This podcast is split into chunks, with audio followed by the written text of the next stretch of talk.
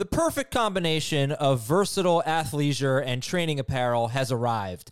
Thanks to the visionary minds of New Balance, Clutch Athletics, and Rich Paul, the designs reflect the heart of the athlete and the spirit of the community. With rising defensive football stars Will Anderson and Chase Young on the roster, Clutch Athletics brings the best innovative gear to all athletes, giving them style and performance on and off the field. Learn more and purchase Clutch Athletics at newbalance.com.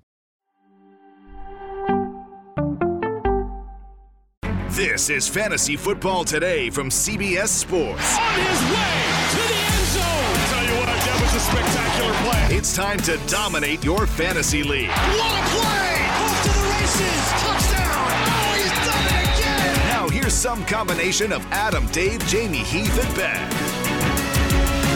Here we go, everybody. Welcome to the show. This is Fantasy Football Today on Monday, May 17th. I'm Adam Aizer, and I'm joined by Jamey Eisberg, whatever, and Jacob Gibbs. Jacob Gibbs is back to drop some serious stats, advanced stats. Yes, Jamey is here as well.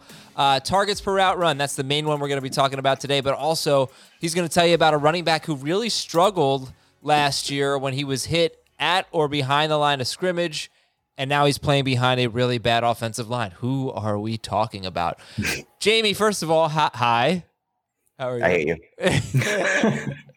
Find out later why Jamey hates me right now. And Jacob, welcome back, man. How you doing? Good, man. I'm excited to be here. Excited to talk some football. It's been a while. It has. Oh, been you're gonna you're gonna have to deal with the shrapnel of me yelling at him. it's pretty pretty normal thing. Um, yeah, I'm, I'm, excited to talk about these stats here. Jacob is a, is a uh, data analyst for Sportsline. You can follow him on Twitter at ja gibbs underscore twenty three at ja gibbs underscore twenty three. And he has awesome. He tweets awesome stats all the time. But on Sportsline, you can read the article, especially the targets per route run article. It's really interesting stuff, and um, it's very affordable. Just go there. It it pays for itself if you want to do some gambling or win some fantasy money. So go to sportsline.com. Give us a quick explanation of yards per route run and, and why it's more, or sorry, targets per route run, targets per route run, and why it's more important than just targets. Uh, so I don't know if I would say it's necessarily more important than targets because raw targets uh, correlate the strongest with raw fantasy points. All right. Um, but if you really man. do, if you want to really get granular with it, uh, targets per route run correlates higher uh, with fantasy points per route run even than targets does with raw fantasy points. So like if you're looking at if you if you have a player who you know is going to be on the field running routes, then targets per route run is the most important stat. But um, you know sometimes that's not the case, um, and so that that's when targets would be more important. Um, but like Chase Claypool is a really good example. Um, his targets per route run is actually the highest of any rookie in the last like four years. Um, but he wasn't on the field a ton last year, and so that didn't result in a ton of uh, high raw target totals. But in the games where he wasn't being limited, um, or potentially this year if he's not limited, uh, we could see actually pretty high target totals uh, because of his per route numbers. Um, but ultimately, it's just a representation of a player's ability to demand targets from his quarterback. It's really simple. It just displays the percentage of his routes um, on which he was targeted. Um, mm-hmm. And so it is real simple, but I think that's, I mean, that's important. That's the name of the game is getting volume. And you like to see a trend with young receivers where their targets per route run is going up, and that's a really good sign, right? Mm-hmm. Yeah, I think that is the the most actionable uh, way to use the data is. Uh, you can you know you can compare first or second year receivers um, and and the trajectory that they're on uh, to other receivers that we've you know seen in the past that have had a similar type of trajectory and then broken out. Um, and so we'll go through a couple anecdotal examples like that um, of some guys that I'm pretty excited for. But yeah, I think that's probably the best way to use the data. All right, just real quick, just a teaser before we get into it. Tell us the tell us one player that you're really excited for when you use that data, targets per route run. Well, it's definitely AJ Brown. I mean, we'll we'll talk about him at, at length, of course, but AJ Brown. Targets per route run is one of many uh, data points that are pointing to a huge season for AJ Brown, um, and but I think it's really probably the strongest one, um, and it makes sense that it is something he could maximize this year with uh, with the situation going in. But yeah, I'm I'm super excited. Do You want to just dive right into him no, and, and, the comparison to? No, okay. we have some other things, some housekeeping to take care of. By okay. the way, with AJ, Adam, are we going to call Jacob Baby Ben Gretch or Ben Gretch Jr. from now on? I, I don't know. I feel like he takes it to another level. Schragg, what do you think? I would never say that. different, yeah, a different level, a different level. Um, maybe we should have had Ben Gretch on, a surprise guest. Uh, that would be fun. Yeah, we got to get him back on. Yeah. By the way, AJ Brown. I only say that because Ben has a man crush on AJ. Oh yeah, I, am well. oh, okay. I thought it was a kind of a statsy thing. Yes, he does. No, have no, no, no. AJ Brown. Uh, AJ Brown is poised to break this trend. There's only been one wide receiver in the last six seasons that's finished top 12 in PPR on an offense that was bottom five in pass attempts. And the Titans are bottom five in pass attempts every single year. And uh, there's only been one guy who's done it in the last six years. That was Doug Baldwin. That was back in 2015. So uh, Brown was wide receiver seven per game. He did not quite crack the top. He only played 14 games. He only he didn't. Uh, he was 14th, 14th in PPR last year overall. Um, all right, so we'll get into him. It is PGA week, PGA Championship week. The First Cut podcast has you covered for golf's second major. Um, join our cast and crew live every single day for the 2021 PGA Championship at the Ocean Course just outside Charleston, South Carolina. And from DFS previews to worthwhile wagers and even round by round recaps, the First Cut has it. So find the First Cut on Apple Podcasts, Spotify, and even live on YouTube. That's cool um, yeah, pretty soon you'll be able to watch a lot of podcasts live on YouTube. I'll tell you that later. Trivia question. Oh, wait, wait, wait. I can't forget. I have an important announcement that I forgot to make on Friday, and I meant to. Is it going to be that you drop something without telling the and other I'll person? Do, shut up. I'll tell you now. Uh, we did an Apple Podcast mailbag on Friday, and if some of you left Apple Podcast comments and you were like, "Hey, why didn't you read my question?" I read them on the Friday episode of Fantasy Football Today in five. And I don't want to let leave you hanging. If you leave those five star reviews, we really appreciate it. And I want to get to your question. So Hurricane Bosco 26, Fantasy Kins north of Philly, uh, Brian VG, Wake Up 23. If you're thinking, why didn't you read my question? I read it on the Friday episode of Fantasy Football Today in five. And Dave, I believe it was, answered the questions. So um, that's the answer. Okay, trivia question. He meant to tell you guys that he was going to do it, and then he did it, but then didn't tell you. trivia question. Okay, since the start of 2017, this player leads qualified receivers in yards after catch per reception yards after the catch per reception. Since 2017, this player leads qualified receivers in yards after the catch per reception. Who is it? Now, Jamey, I think I've got a pretty decent guess at this. What about you? I don't. Um, I'll say Will Fuller. Wow. Okay, I'm going to say Juju Smith Schuster. Uh, Juju is a decent guess. Um, oh, I don't think he performed quite as well last year. No, no, last year was a killer. But you said uh, since 2017, that was his rookie season. I know he's had some really big plays in his career, so that was my guess, Juju. Yeah, so it is even more obscure than either of those. It's Mecole Hardman. Oh. Wow. Which, like, I don't think anyone would expect. And I, I think there is kind of a, a common misconception about Mecole that he's a deep ball only guy or a deep ball reliant guy. Um, and really, he's been used as a playmaker in Kansas City. Um, and so I just wanted to bring that up as somebody who watches, you know, every Chiefs game. Like I actually am still pretty bullish on Hardman. Um, yeah, he's same. really, yeah, I, I, really, I don't understand why people have given up on him so early. He was so young. And like, yeah, he didn't produce in his first couple years, but like he's on a Super Bowl contending team that plays a player who doesn't make as many mistakes, is a better blocker, is a better pass route runner. I get that. But like now he's in his third year, and their actions indicate that they believe that he's ready to play a larger role. Um, I'm pretty excited for him, and he, he is he's really good with the ball in his hands. We just did a uh, startup dynasty mock draft. I don't know if we're going to talk about that at some point, Adam, but um, it's a one QB uh, draft. I actually drafted all three Chiefs receivers in that league: um, Tyreek, Mecole, and Demarcus Robinson. And I think it's worth pointing out that first off, Hardman is cheap for what the upside could bring because you could get him almost in the double digit round, certainly after round eight. And if you do have anything more than a 15 round draft, especially if you don't have to draft a defense or a kicker, I think taking a shot on Robinson also is worth it too, just in case he's Sammy Watkins. I'm talking Sammy Watkins 2019. Mm-hmm. You know, so Uh, those two guys are just free essentially. Hardman, the ceiling is is much bigger for him, so that's the guy you want. But you know, Robinson also is somebody just worth taking a flyer on because, as Jacob just said, their actions have told you that they're not looking for uh, somebody out of house. They're looking for guys, and, and, and even Pringle too, Byron mm-hmm. Pringle too, if you're looking for something really you know deep. So all three of those guys are just free. By the way, for the record, Jacob, uh, Will Fuller was a pretty bad guess, right? Yeah, he's more of a you know point of catch guy and then get tackled. but I mean, he does have some big plays, so I would expect his number to actually be decently high because he gets somewhere he just yeah. catches and runs away from people. Yeah, but Juju was better. It was a better guess. Uh, Adam, if I if if I continually make you look bad, it, it's bad. I want to make you look true. better. Than you. All right, here's the tweet of the day. Tweet of the day um, from Jamey Eisenberg. I shouldn't be surprised, but at Adam Aizer did it again. We'll explain on today's podcast. I made a mistake. I'm sorry. It things ha- Jamey, these things happen. So Jacob, so just so you know, and, and the people that are listening to our show religiously, they know this, but Adam and I share a fantasy baseball team together.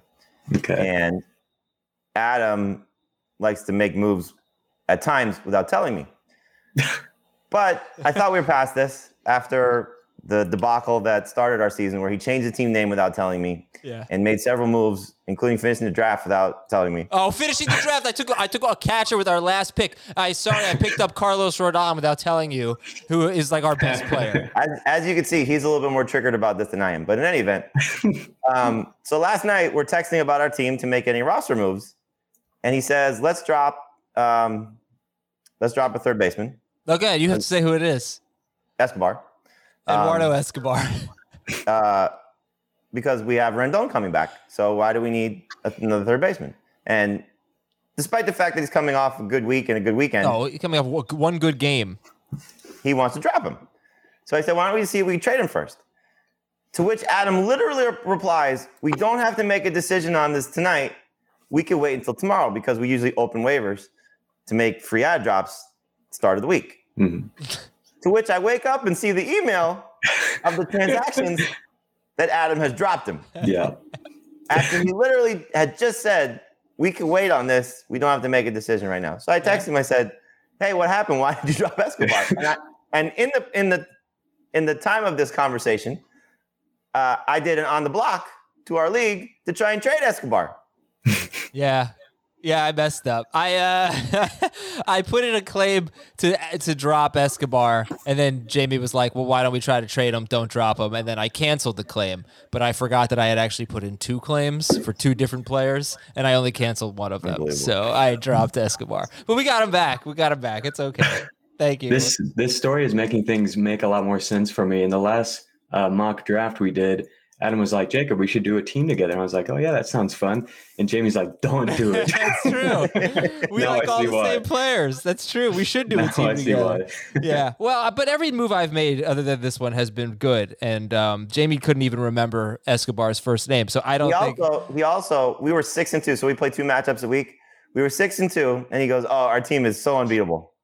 To which, after the fact, we got crushed for two weeks in a row. And then we split the last week. So we're, we're now one and three since his proclamation of our team being un, un, unbeatable.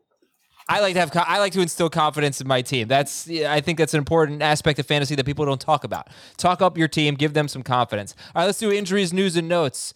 Urban Meyer was talking about Travis Etienne. He said, worst case scenario, Etienne is a running back with the skill set of a wide receiver. Best case scenario is he's a hybrid player who does both. That's what they're hoping for in Jacksonville. But they're talking about him, Jamey, like he's a wide receiver. What do you make of, um, you know, Urban Meyer's comments on Etienne? I read the story in the Athletic today uh, by Andy Staples. Does a great job for them, um, and Andy and I went to college together. Uh, he he basically outlined that you know Urban is trying to find another Percy Harvin. He's trying to find another Curtis Samuel. He's trying to find a guy that can do a few different things and just be a one trick pony essentially. So he doesn't just want Etienne to play running back. So it's a strange thing to say about a player who is so successful. And obviously, if he lines up at running back, he can catch passes. So it doesn't really make much sense about where he plays. But um, I think the bigger question is are they going to use James Robinson a little bit more than maybe we expect, despite the fact that they drafted Etienne in the first round of 25th overall? So I think if you're in the James Robinson camp, this is going to make you a little bit more hopeful. Uh, I still think Etienne is going to lead them in touches. Whether that means he's going to lead them in carries, that's the question. So I wouldn't back off of drafting Etienne in the round four, five ish range, depending on the format you're playing in. Um, this I think is going to help him in PPR and help his reception total. But you know, he was a 48 catch guy, I think, uh, his final year at Clemson, um, and he's increased his catch total every year of his career uh, in college. So he's got that type of ability, and I think it's going to be fun to watch how this whole thing plays out. So I, I wouldn't necessarily read too much into it, but you know, if we get to training camp and it's James Robinson as their lead running back and Etienne in kind of this hybrid role, you know, maybe then you change your tune. Okay. So Etienne, let's say he's a fourth round pick right now in a 12 team league. And Robinson, let's say with this news, well, what round would you would you think that Robinson would have to go in to become a better value all of a sudden than Travis Etienne? So Etienne in the fourth, I'd rather have Robinson in the what? Eighth, I guess, in terms of value. I was thinking, yeah. Okay. Andy Dalton's going to get first team reps with the Bears when they start. yeah.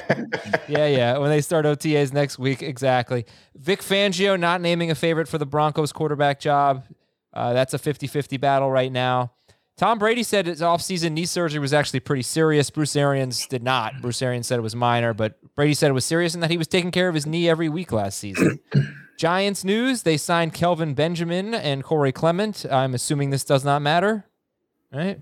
Are you excited? Benjamin? Giant guy? Nope. For you mean the giant guy, Kelvin Benjamin? Uh, they will be using him as a tight end, it seems. Jacob, who is going to be the better tight end, Kelvin Benjamin or Tim Tebow? Oh my gosh, I don't want to answer this question. uh, Tebow has a better chance of making the team, you would think. And the Giants were using Kadarius Toney mostly in the slot during rookie camp, which is interesting. Uh, I guess that would bump Sterling Shepard outside or keep him outside. Mm-hmm. Um, you know, they had Golden Tate last year. Uh, and Amon-Ra St. Brown. You see the, the shoeless, the, the shoeless place? The shoeless Kadarius Toney. Yes. Can we stop with the Gator stuff? That's enough already.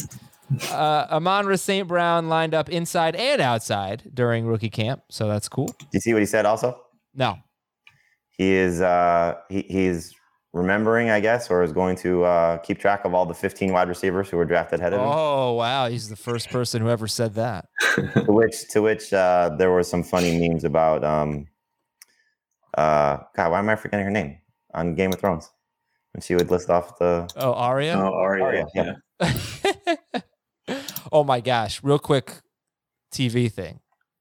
Mare of Easttown was freaking terrific last night. Best episode of the season. It is a great show. And there's only one episode left. So I think. So get on that on HBO. Uh Mare of Easttown. It's that good. Um, hey, by the way, Jacob, I know in your in uh you have a stat about slot targets, right? Uh, yeah, yeah. Did a big article on it last year, and I'll have another one coming out in uh, June on slot targets. Very important for fantasy. But they're they're more valuable than outside targets, no? Yeah, by eleven or twelve percent on average. More more yeah, fantasy points than perimeter targets. That's in PPR. Mm-hmm, yeah. Yep. And yeah, it's a little bit lower in uh, non PPR because the catch rate's a lot higher on slot targets. Right.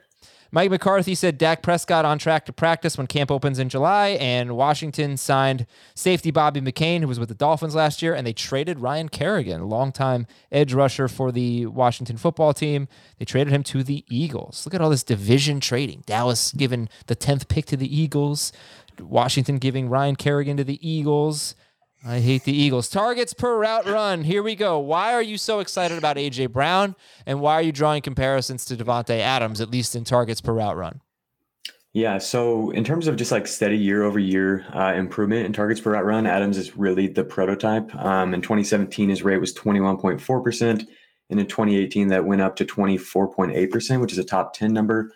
And then in 2019, I kind of flew under the radar a little bit because he only played 12 games but his uh, targets per route run rate was all the way up to 29%, which is like, you know, your own league. It's like him and Michael Thomas, basically. And then in 2020, it got all the way up to 31.5%, which is the highest mark of any player since we have the, the data available in 2017. And really, you know, we all kind of knew that he had the perfect storm going into 2020 last year. Um, just really had access to as many targets as he could realistically demand. And I think we have a really similar situation with Brown uh, here in 2021. So his 2019 and 2020 rates are almost identical to what we saw from Adams in 2017 and 18. And I think there's a chance that we could see him go from that 24, 25% rate up to like 29 or 30% this year. Um, we actually saw him do it last year during the second half of the season. His rate was up to 27%. Um, and then he had an elite 28.2% rate in the final five games. So we've seen some glimpse of his ability to do this. And that was even with Corey Davis and Jonnu Smith still on the roster. And with those guys gone and only replaced by, you know, Josh Reynolds, I would think that we really might see a, a, massive target total from Brown this year. And he's, of course, been one of the most efficient per target guys in the NFL. So, like, if he does jump to 29%, just say that last year he had a 29% target per route run rate instead of 25%, that would have been an additional 17 targets. And uh, with his per target uh, fantasy point rate, that would have been an additional 42 fantasy points, which would have had him uh, placed as a wide receiver four, even with just 14 games played. So, obviously, wow. you see I mean, that's kind of a dubious extrapolation in terms of the, you know, per target rates, but like that gives you an idea of how high the upside would be um, if things play out this way. This AJ Brown we're talking about, and that you're saying he would have been wide receiver four with that increase in targets per route run, even in even in full PPR. Yeah. Oh my. Because yeah, I mean, he's. I think Jamey, when you look at the elite wide receivers, he's the one I don't know if you could say Tyreek Hill, but you know I think people know how they feel about Tyreek Hill. But but he's a kind of like non PPR versus PPR. How are people going to feel about it? You have him what third in non PPR, AJ Brown?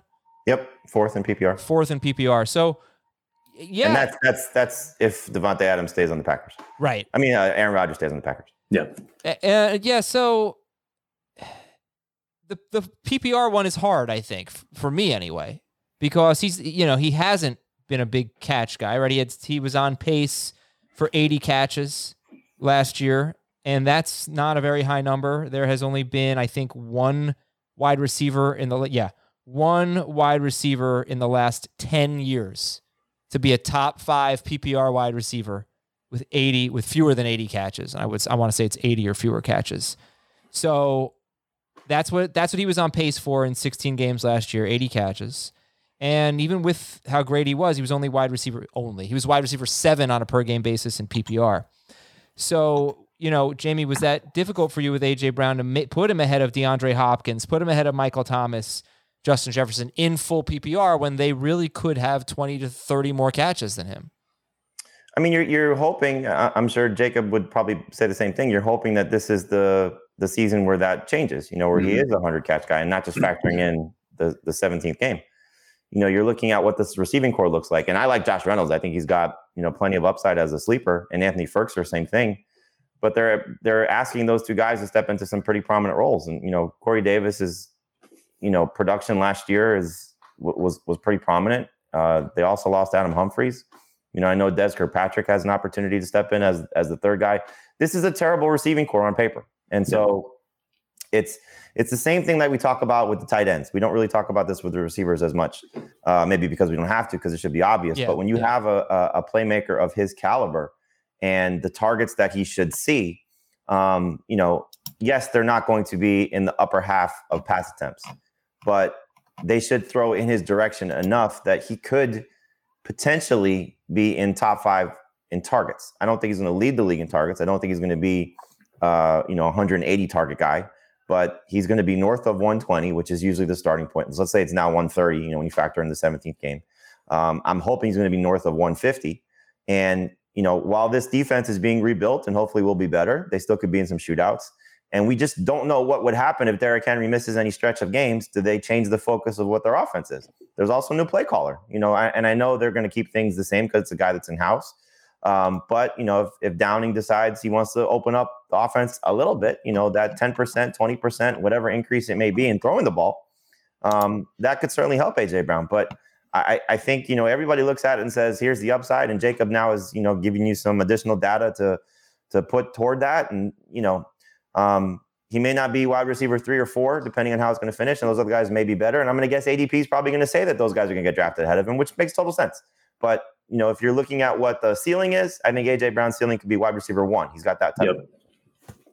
Uh, well, in P- in full PPR, wide receiver one. That's that's I guess my only question is in non PPR. There's no doubt, and he's so safe, right? He's gonna he's gonna dominate targets. He's he's got a high touch, like a super high touchdown rate. So Jacob, I don't even know what to do with that. Like you look at his touchdowns. I don't have it right in front of me, but in the last two years, compare his touchdowns to DeAndre Hopkins' touchdowns, and he's yeah. probably doubled him or something like or come close. Uh, and the targets are probably fairly similar, if not actually more for Hopkins, right? So, yeah. um, yeah. So, so right, like I. What about the touchdown rate? If you want to get into that, what could go wrong for AJ Brown? Is I guess what I'm trying to say. It's it's hard to make a case. He's super safe. Yeah, I mean, touchdowns could definitely come down. I think it's definitely possible though that he is just like an outlier, similar to Ty- Tyreek Hill or someone like that.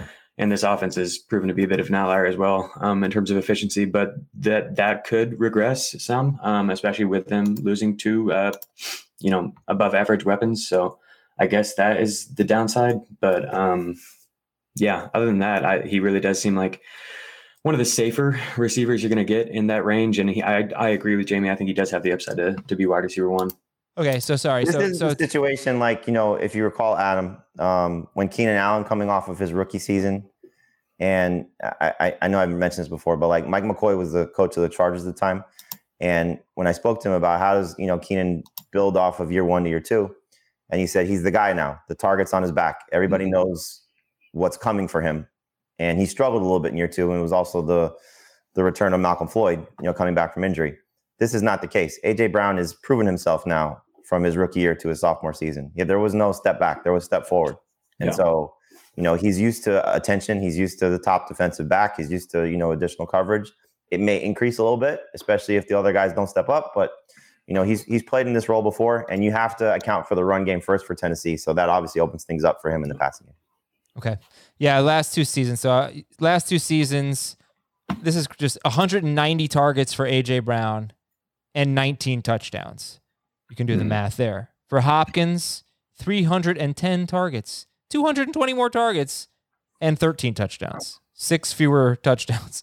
Um, so hopefully AJ Brown can keep that up, and I'd like to see that number obviously go up for DeAndre Hopkins. Okay, let's talk about the Detroit Lions. Targets per route run. You think TJ Hockenson and D'Andre Swift could have nice seasons here, and I, I know Jamey's really high on on Hockenson. Um, but let's talk about Hawkinson because um, it's kind of interesting. You know, targets per route run. Well, his yards per target is just it's not even close to the four tight ends that people might take ahead of him, whether they go with Andrews or not. I mean, he's just kind of I don't know, lousy in yards per target, disappointing in that. He's regard. a short yardage target, you know, um, and I think that's actually a reason to be excited for both these guys. Is they're short yardage targets and this is going to be an offense, you know, led by Jared Goff that's going to be leaning on the short yardage guys. Um, and so I, I, don't know. I just think that's really important. Going from Matthew Stafford to Goff is going to be a huge change. Stafford had the fifth highest aDOT in the league in 2020, while Goff's was the third lowest. Um, and I think these two particularly, and possibly Amon, you know, Amon-Ra St. Brown is going to prove everybody wrong. Um, but I think they're the ones that are going to soak up these targets, not, you know, necessarily the field stretchers like Perriman and and Tyrell Williams. Um, so with Hockenson specifically, Goff loves throwing to tight ends. 25% of his pass attempts have gone to tight ends over the past two seasons, which is up from 21% in Detroit during that time. Um, and that's come while playing in an offense that doesn't even allow tight ends to run routes that often. Uh, they use them as blockers more than Detroit.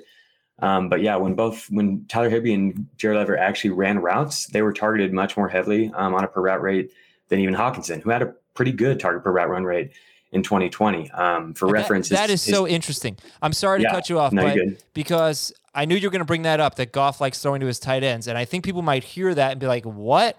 Because it seems you know basically there hasn't been a good fantasy tight end on the Rams mm-hmm. in the mm-hmm. four years that Goff has started, except for one wow. six game stretch for yeah. Higbee uh, at the end of 2019. But no, but what you I just wanted to highlight what you said that the Rams tight ends didn't run a lot of routes, but when they did, right. they got more targets per route run than Hockenson did last year, right? Yeah, yeah, for sure. They were actually like among you know the higher tight ends, especially Higbee, on a per route run basis. Um, and then obviously that's with a dominant slot presence in Cooper Kupp, who's taken up intermediate targets, and Robert Woods is a short yardage target as well, or has been these last couple years.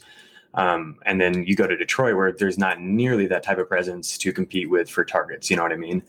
Um, so yeah, uh, Hockenson's uh, per route run rate last year was 20.8, um, which was actually identical to what Travis Kelce's rate was in his second season.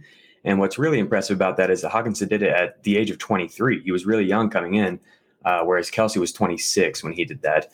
Um, so I'm, I'm not saying he's going to become Travis Kelce, but like he has so much opportunity here. And really, they might have brought in close to the perfect quarterback for uh, the type of routes that he likes to run. Um, so I think there are tons of reasons to be excited about Hockenson, especially in PPR. I don't think that the ceiling is super high because, um, like you've talked about, he has struggled a little bit with efficiency, and we could see that with more defensive attention uh, going his way this year because they really don't have a lot else in terms of pass catching options. But um, just in terms of like target potential, I think he could be looking at 120, 30 targets, which just seems crazy. Um, but yeah, I'm really, really excited for him. Do you happen to know what the targets per route run are for the Chargers last year? Do you have that in front of you? For the uh, who specifically on the Chargers? For Hunter Henry. Just oh, okay. looking at Anthony Lynn's offense.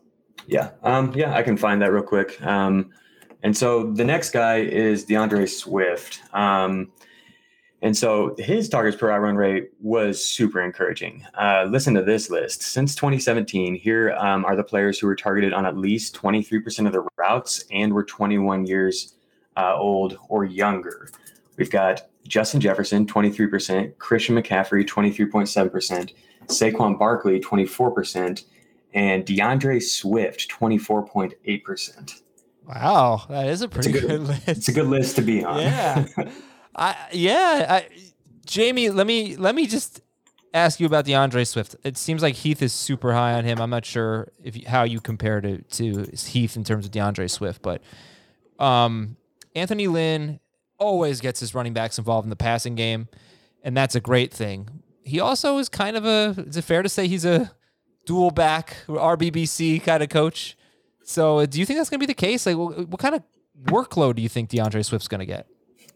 I think he's going to lead the team in touches, but you, you do bring up a, a, point that concerns me is you know the signing of Jamaal Williams. You know the fact that they released Kerryon Johnson, I think, is a good thing. But the, the signing of Jamaal Williams, who doesn't have the uh, the upside of D'Andre Swift, but can play a similar game like D'Andre Swift because of what he can do as a pass catcher. Again, not the same type of player, but can do the same type of things. So I wonder what they're going to do with Jamaal Williams, how much they're going to use Jamaal Williams. Um, and then I, the thing I fear with D'Andre Swift is I think he's going to be a fantastic pass catcher, but what is the touchdown potential? What is the yardage potential? The offensive line clearly is going to be good with the addition of Penei Sewell, um, but the team's going to be bad. And the passing game, while I agree with Jacob, I, I love TJ Hockenson. It's probably going to struggle. So, you know, do they do they score enough points? This could be one of the worst offenses in football, yeah. aside from these two guys. Um, and so, you know, I, I think Swift is a very good round two pick. Um, it's just he's in that for me that kind of mess of guys that you could rank in in any way possible of Swift, of Akers, of Najee Harris. You want to throw Clyde Edwards-Helaire in there, Joe Mixon, you know, Nick Chubb in PPR. Um, they're all kind of in that same range of, you know, the swing through, you know, 18 overall. Uh, so, you know, anywhere from 10 to 18 overall. Um, that you can justify taking them as high as 10, or you can probably wait to get them in, in the back end of round two. But I, I mean, I, I, love D'Andre Swift in PPR. I'm a little bit more concerned about him in non PPR just because of the touchdowns. Mm-hmm. Jacob, how would you rank D'Andre Swift, Jonathan Taylor, and Cam Akers? So I think Jonathan Taylor and Cam Akers just bring significantly more upside. Um, and so I think I would have to have those two ahead of him. But I, I do think for PPR, um, I think Swift actually has the safest floor of that group. Um, so I guess it kind of depends on if you already have another running back in your team or whatever, you know, what you're what you're going for there, if you want upside or not. But I think I would have him behind those two. Okay. Did you get your Hunter Henry? Yeah. So his, uh, I, I, thought this was the case. His target per route run rate wasn't very high because he actually ran quite a few routes. Um, and so like at tight end, that is, uh, it's really important to just be aware of how their team uses them because some players are going to have really inflated per route run rates when that really isn't that actionable because they're not running a lot of routes. You know what I mean? Like George Kittle's rate's like insane. It's like as high as Davante Adams, but like he's not running quite enough routes for him to have that type of a, an impact. Um, but Henry was uh, 11th among tight ends, 18%.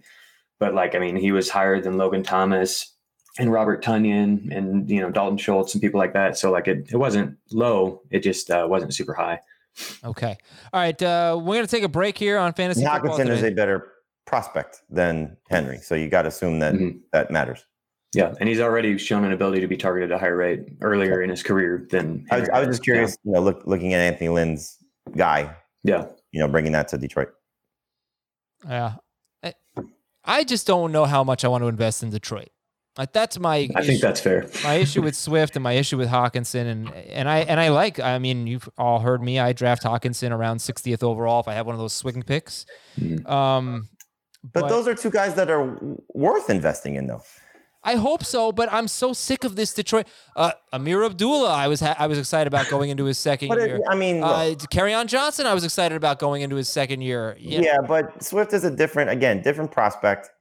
He he's shown you something. Jacob just you know gave you the the the numbers about his age versus what his production could be. Yeah. Um, and and I think you know when you say investing in Detroit, look, there there's two guys that are going to get drafted in the first six rounds, and we just named them. Then there's two guys you take flyers on, essentially Jamaal Williams and Amon-Ra St. Brown. And then there other the other the last two guys would be Tyrell and, and Perriman, maybe Cephus, But those are throwaway picks. You know, if they do anything for you the first couple weeks, yeah, no, I don't care about. Don't, I, I, don't care about that. I'm happy to invest in Breshad Perriman with my last pick and see what right. happens. You know, I don't care about that. It's do I want to spend a second round pick on D'Andre Swift, who had 12 or 10 touchdowns in 13 games. Detroit running backs last year, 17 rushing touchdowns. That's, that's a crazy. huge number. They that's more than they had, or that's as many as they had in the two previous years combined. They have not. I don't know the last time they reached 17. It's been a really long time. So that was weird. They're usually a bad offense that has very few rushing touchdowns among their running backs, and uh, I don't know how. I don't know what the split's going to be in terms of the carries for D'Andre Swift. So I am worried about his touchdowns. I could see he's going to get at least 60% at, at the worst case scenario. Yeah. Um, but the guys that you're drafting around him are probably going to get 80 to 90% of the care. You know, some of them. Cam Akers, maybe, uh, Jonathan Taylor. But that's why he's he he's one of the guys that his value changes depending on format. Yeah. So, like Jacob said, his PPR value can be comparable to Jonathan Taylor and Cam Akers in non PPR, you'd be crazy to take him anything, take him over those two guys. No. Right. Yeah. Well, and then there's half PPR, which is always tricky. And why am I bringing up Jonathan Taylor? I know basically everyone's going to draft Taylor over Swift, but actually, uh, Heath has Swift one spot ahead of Jonathan Taylor in his PPR oh. rankings.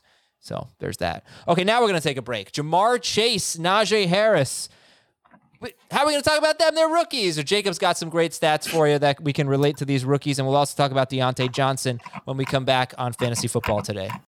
What's up, everyone? I want to tell you about a car that you are going to love. Check it out. The all new Hyundai 2024 Santa Fe is equipped with everything you need to break free from the dull work week and embark on an adventurous weekend with your family. The all new Hyundai Santa Fe's features like available H track all wheel drive, standard third row seating. I love that. Available dual wireless charging pads ensure that you can take on any adventure.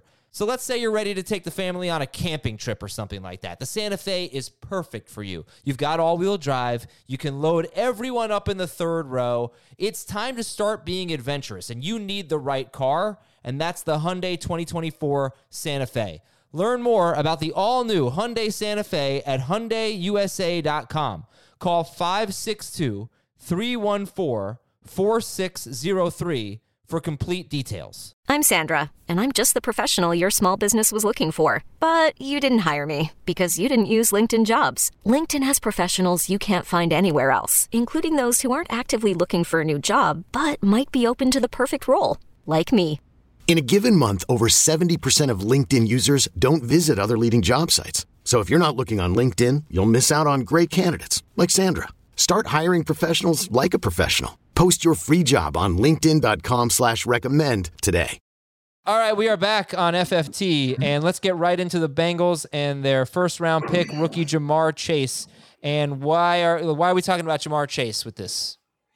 I just think that there's like tons of upside here with Chase. Um, if he if we assume that he's going to slide right into the role that they uh, tried to have AJ Green play, last year, that was a super high volume role. Um, and I think he will be able to perform much more efficiently within that role than AJ Green did.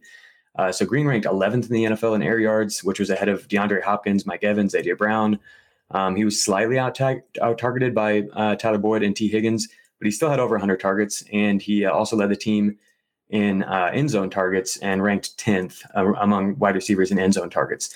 So he was used downfield um, on you know high, you know deep ball, high high value fantasy targets, and uh, used frequently in the end zone as a as a contested catch guy. But he just really struggled. I mean, Joe Burrow to AJ Green was the least efficient you know connection of any quarterback receiver in the NFL last year. Um, but that didn't stop them from throwing to him. He was uh, the first read on Joe Burrow's uh, attempts on 59% of the routes that he ran. AJ Green was, and that's just a 10 game sample. But um, for reference, Calvin Ridley was the only player in the NFL with a higher first read rate. Um, Davante Adams was only 51%. So like that's a really really high number. And uh, in 2019, we saw Ja'Marr Chase be, tar- be the first read uh, 56% of the time for Joe Burrow. So he fits, you know, perfectly as the type of receiver who could maximize on these these downfield targets. And uh, I mean, they invested in him to show that they believe that that is, you know, the role that he could play. So like, I'm inclined to believe them uh, unless the ADP really gets out of control.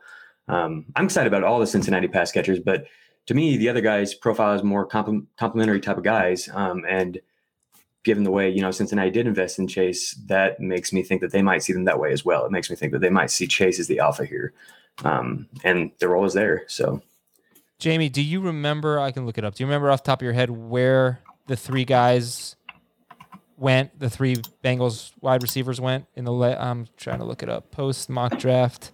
Do you remember where they went so we can compare the? Um, I think I took Tee Higgins. I don't recall, but I'll find it for. All right, you know what? I'll get. I'll come back to it. I'll come back to it. Let's go to our next guy. It's Diontae Johnson. Now, now I don't know what to make of the Steelers' offense last year. I yeah. feel like it has to be different this year. It was so strange and inefficient last year, but I know that there's something that you like about Diontae Johnson in terms of targets per route run. Yeah, I don't know what to expect from the offense either. Um, what I do know is that Ben Roethlisberger loves throwing the ball to Diontae Johnson. Um, no matter how many you know inefficiency stats Heath brings up on Diontae, it doesn't matter. Ben's to chuck it to Diontae. That's his guy. Uh, he was the first read on Roethlisberger's, uh, yeah, 58% of the time for Ben Roethlisberger, which you know trailed only Calvin Ridley and AJ Green for that 10 game stretch. Um, and his targets per route run was 26.5%, which trailed only Davante Adams and Keenan Allen. Um, and the comparison that I, the, the closest comparison that we have, uh, at least in terms of recent examples, is Michael Thomas, which sounds crazy. And I'm not, you know, saying he's going to turn into Michael Thomas, but if you do look at, you know, just the trajectory from the first couple years, it's pretty similar. So Thomas's first year was 21.4% in terms of targets per route run. Um, and Diontae Johnson's was 20.4. And then the next year, they made this massive leap. Uh, Michael Thomas to 26.7, Diontae to 26.5. And then we saw after that, uh, Thomas went to 28%, then all the way to 30%, which led the league. I don't know if Diontae Johnson's going to make a similar type of leap. Um, he does have Chase Claypool to compete with, who I think is legitimately really, really good and is going to continue to demand targets.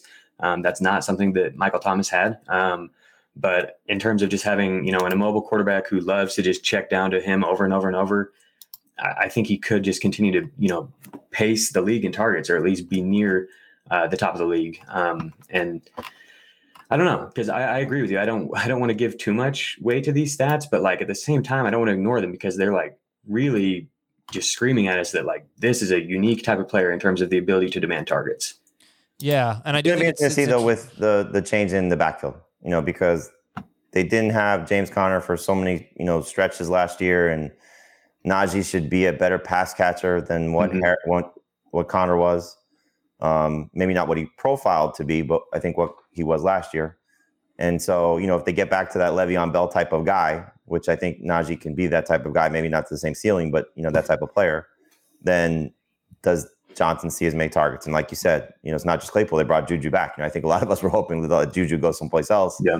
to see Diontae continue in this role, but um, there's there's significant mouths to feed. Eric Ebron as well, you know, so um, are they going to continue to throw at the same level if the run game is better and more efficient? Yeah, I, I really don't know. I all I know is that like what he's done in terms of you know demanding the targets and being the first read, which is also really important. You know, it does you know suggest that he's a an alpha receiver, wide receiver, one receiver, And I don't think he's Michael Thomas or DeAndre Hopkins, but like if one of those guys were in this offense, would we be worrying at all about the complementary pieces taking anything from them? I don't think we would. I think those guys get theirs, and then everybody else gets theirs. Yeah, yep. but right, but uh, Johnson obviously. I know. I'm not saying he is, I'm, but I'm saying the data says that he is developing into that. Right. And yeah. And if the drops continue, how much does that play into it? You know, led the league in drops last year, 14. Yeah. yeah. How much does that matter? when we saw that they benched him for drops know, per route run. He probably was up there in drops per I, route run. I would have to think so. Yeah. yeah. just to tie in, because I think these two receiving corps are interesting. So you asked about the draft. So Jacob actually took Diontae Johnson in the fifth round. He was the first Steelers receiver off the board. Uh, you went one spot ahead of Ja'Marr Chase, who went in the fifth round as well. Um, Juju Smith Schuster was also a fifth round pick. Chase Claypool was a sixth round pick. Dave took him in the sixth round. And all three Bengals receivers, again, Chase was in round five. Tee Higgins was in round 6 mm-hmm. To Dan Schneier. Um, I actually was uh, torn on Courtland Sutton versus Tee Higgins, but the way that I built my team, I think I talked about this, that yeah. I wanted a number one potential as opposed to a number two. So that's why I took Sutton over Higgins and uh, Tyler Boyd went in round seven. Um, so all six of the two teams worth of receivers from the AFC North went in the first seven rounds. Yeah. Yeah. Right. So to sum that up, for Cincinnati, it was Chase in round five, uh, Higgins in round six, Boyd in round seven. That's easy enough. Yeah. And then in and round just, uh, again, same division. All of those receivers drafted ahead of Odell Beckham. Were they drafted ahead of Jarvis Landry? Uh, yes. Mm. Okay, uh, and also Jamie lied.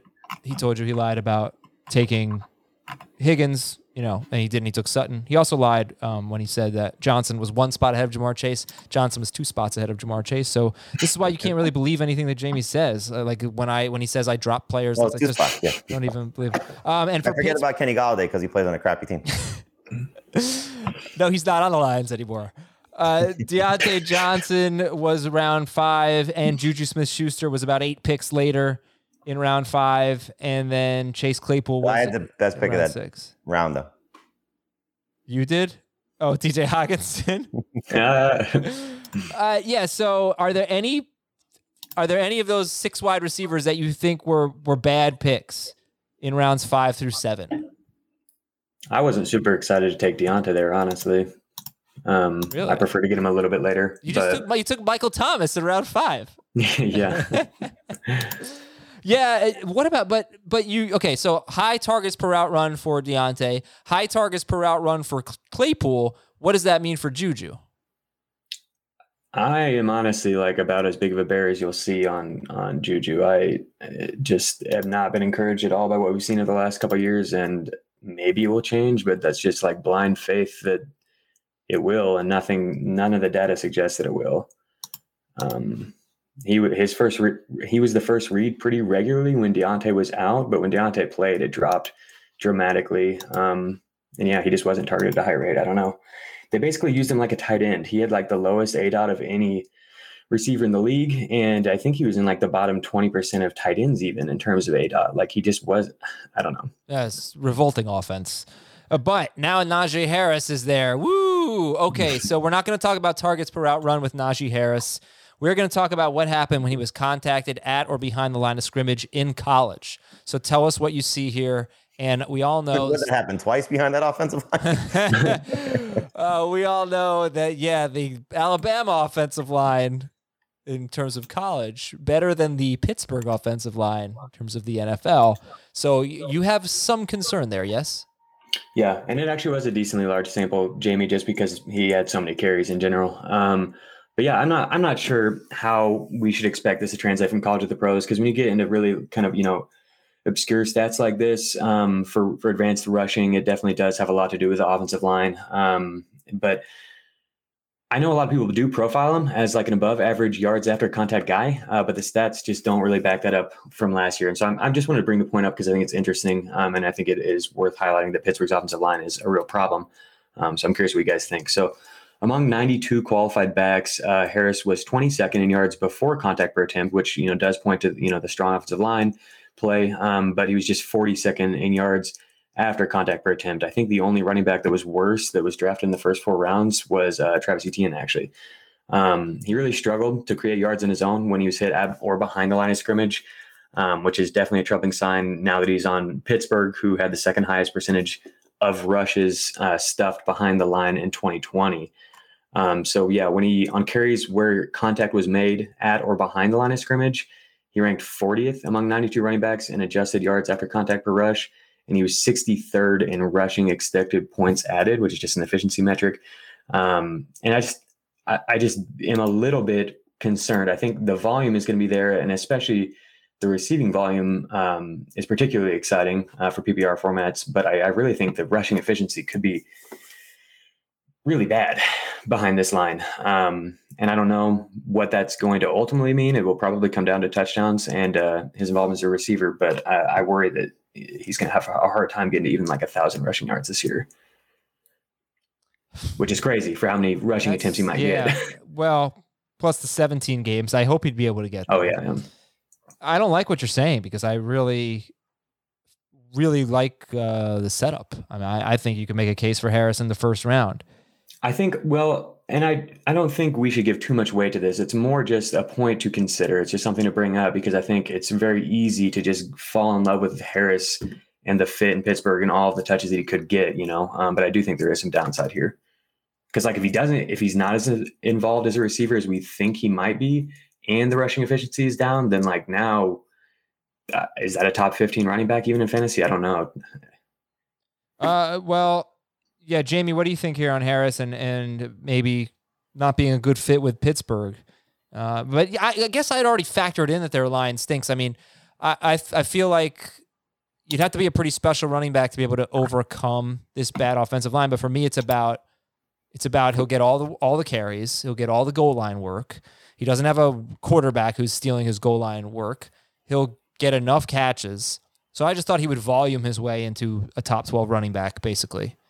Um, I think he might. I think if you're dealing with an offensive line this that is this bad, you typically want someone actually like D'Andre Swift. I think who's very good at breaking tackles, um, or even David Montgomery or someone like that. I never would just say I'd rather have David Montgomery than Najee Harris, but like someone like that who's good at creating the extra yards. And all I'm saying is we haven't seen that from him yet. Yeah, I also don't want to rush the judgment that this is going to be a terrible offensive line. I don't think it's going to be a great offensive line, but you know, like where did they rank last year? Do you know, Jacob, in terms of their I know Pro Football Focus. Oh yeah, or, I know where they ranked. They were the second worst run blocking line in the NFL. Right. So replacing guys may not be a bad thing. You know yeah. what I mean? Like it's it's like, okay, hey, we brought back the same guys because you know their names. You know, maybe Villanueva's done. Maybe Pouncey really was done. No. You know, and so moving on from those guys could be a good thing. Um, you know, I mean, may probably make the same case for the Raiders. They were 24th last year and they lost three guys. Maybe that's a good thing. I don't know. But, uh, you know, I, I, I, go back to something Jason La Canfora said on draft night that they're really excited about their new offensive line options and the young guys that they have. They're going to step into some some opportunities. So who knows? I mean, um, was he uh, w- was he good in this metric? No. Does that mean he'll be bad in this metric in college in, in on on the next level?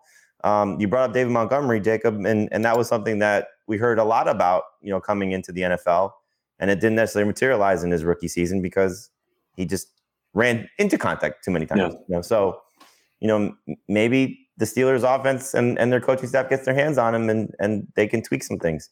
I don't know. I, I think the the opportunity is what you're buying here. The yeah. the the the things that you saw in college is what you're buying here, and so it's uh it maybe it, it maybe puts a little damper on taking him in the first round or taking him in the first 15 picks. But that shouldn't also scare you off to the fact, like what we just talked about with this mock draft Adam last week, that I got him in the third round. That's just insanity. Yeah, yeah, yeah. It, late in the third round too. So I just wanted to go through the top 10 or so in yards after contact per attempt, according to Pro Football Reference in the NFL last year. Number okay. one. So this is yards after contact per attempt. Ronald Jones was number one. I don't know if he was contacted on the 98 yard touchdown that, run that he had. I was going to say that one definitely uh, affected it. That's probably it. Aaron yeah. Jones was two. Devin Singletary was three. Uh, J.K. Dobbins, four. Derrick Henry, five. And Derrick Henry had 34 broken tackles. You know, Ronald Jones had 10.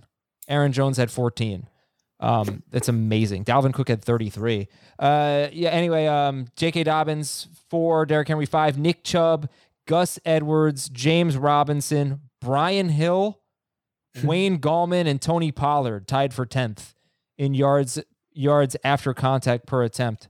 Um, it's an interesting list, and you probably just have to. I don't know. There just aren't that many broken tackles. That's the other thing. Yeah. Uh, a lot of like like what Devin Singletary broke nine tackles last year. He's he's tied for second on this list yards after contact per attempt. So I don't know if that had four of them came from Zach Moss trying to keep him off the field. um, yeah, broken tackles. Da- David Montgomery had the third most broken tackles in the NFL last year, behind Derrick Henry and Dalvin Cook. Yeah, that's an impressive list. Derrick Henry, Dalvin Cook, Montgomery, Nick Chubb. That's your top four. Number five was Mike, Mike Davis. Mike Davis. Yep. And then Josh Jacobs, Antonio Gibson. I don't know what to make of these stats. They are pretty interesting. I also don't know what to make of conditional draft picks. So we talked about this on Friday. Is there ever a scenario where in a dynasty league you can trade a player for one year as a rental and then get that player back the next year? Okay. So I so everybody's like, no, that's collusion. You can't do that. That's that's garbage. But I don't know. What if team A the, the, the example was TJ Hockenson for pick 112 in a rookie draft. Team A gives Hockenson, Team B gets Hockenson, gives back pick 112. Gets Hockenson for all of 2021. And the pick 112 is a 2021 pick, so it's gone. In 2022, Team A gets Hockenson back. So what happens? Okay. So I said you can make I've tried, I've thought about this. It's very difficult. I, I, I can't think of something that I like. But let's try this. You can make a fantasy point benchmark for Hockenson. You can say if he does this, you know that's like in the NFL. It's conditional draft pick. If he starts this many games, you get something else in return. Um, this would be a little bit different though. Let's say you you set a fantasy point benchmark for for Hockenson. If he hits the benchmark, then Team A gets T.J. Hockenson back, like like it always been, and a round three pick in the rookie draft. If he doesn't hit that benchmark, doesn't have a, a good enough year, Team A gets Hockenson back and he gets a round one rookie pick back. Whoa. So he actually gets a better pick if Hockenson doesn't do well. And what I like about this is you are trading someone that you are actually betting against, hoping he does poorly. So you get a first round pick back the following year. And whereas if you're acquiring the player, you want him to do really well. And if you're right about him, then you only have to give up a third round pick. But that's not how real world trades. No, it's opposite than the real right. world. It's opposite than real world. Um, but in the real world, you don't have to give the player back. That's the thing. You know, you keep the player.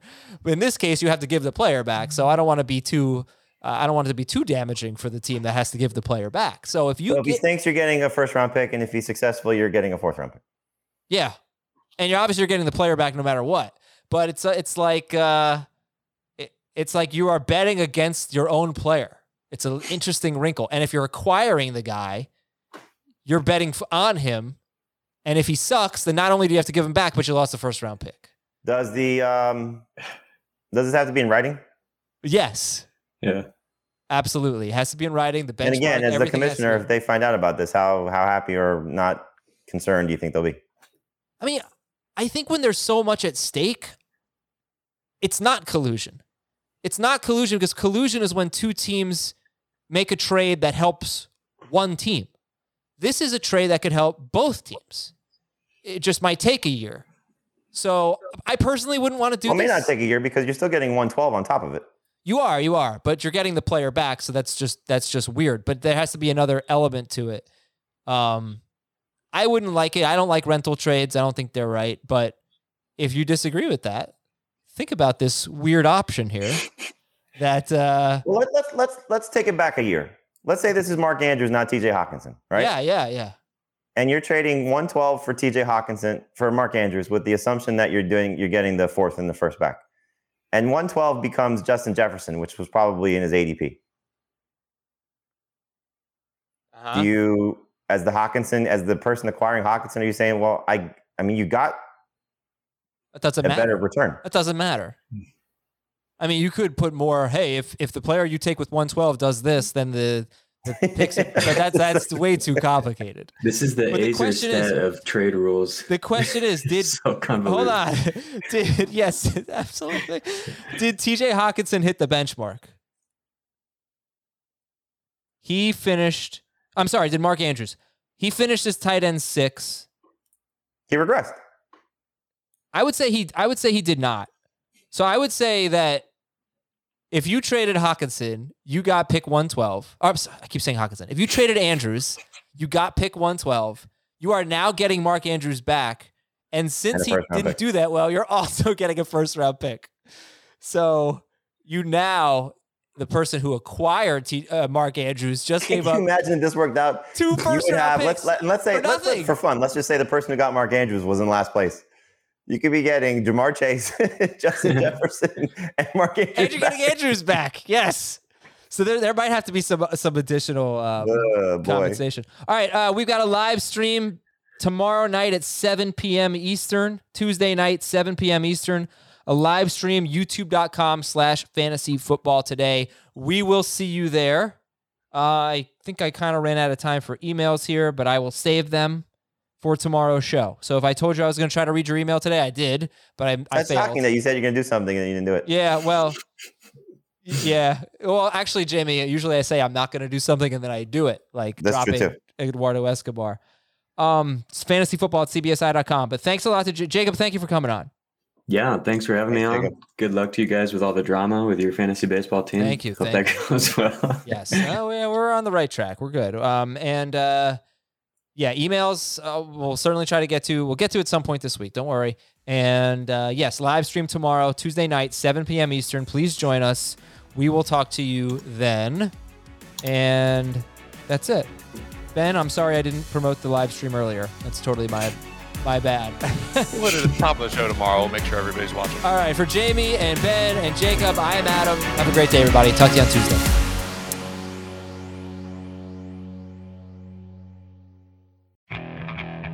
Okay, picture this. It's Friday afternoon when a thought hits you. I can waste another weekend doing the same old whatever, or I can conquer it. I can hop into my all new Hyundai Santa Fe and hit the road. Any road. The steeper, the better. Because my all new Santa Fe is available with HTRAC, all wheel drive, so I can hit the trail without a worry in the world. Heck, with three rows and best in class rear cargo space, I can pack the whole family in with all our gear. We've got available dual wireless charging for our phones, so we'll never lose touch with civilization, and we won't lose touch with the primordial power of Mother Earth. So, which is it? Waste the weekend or do something a little more epic? And conquer it in the all new Hyundai Santa Fe. Visit HyundaiUSA.com or call 562-314-4603 for more details. Hyundai, there's joy in every journey.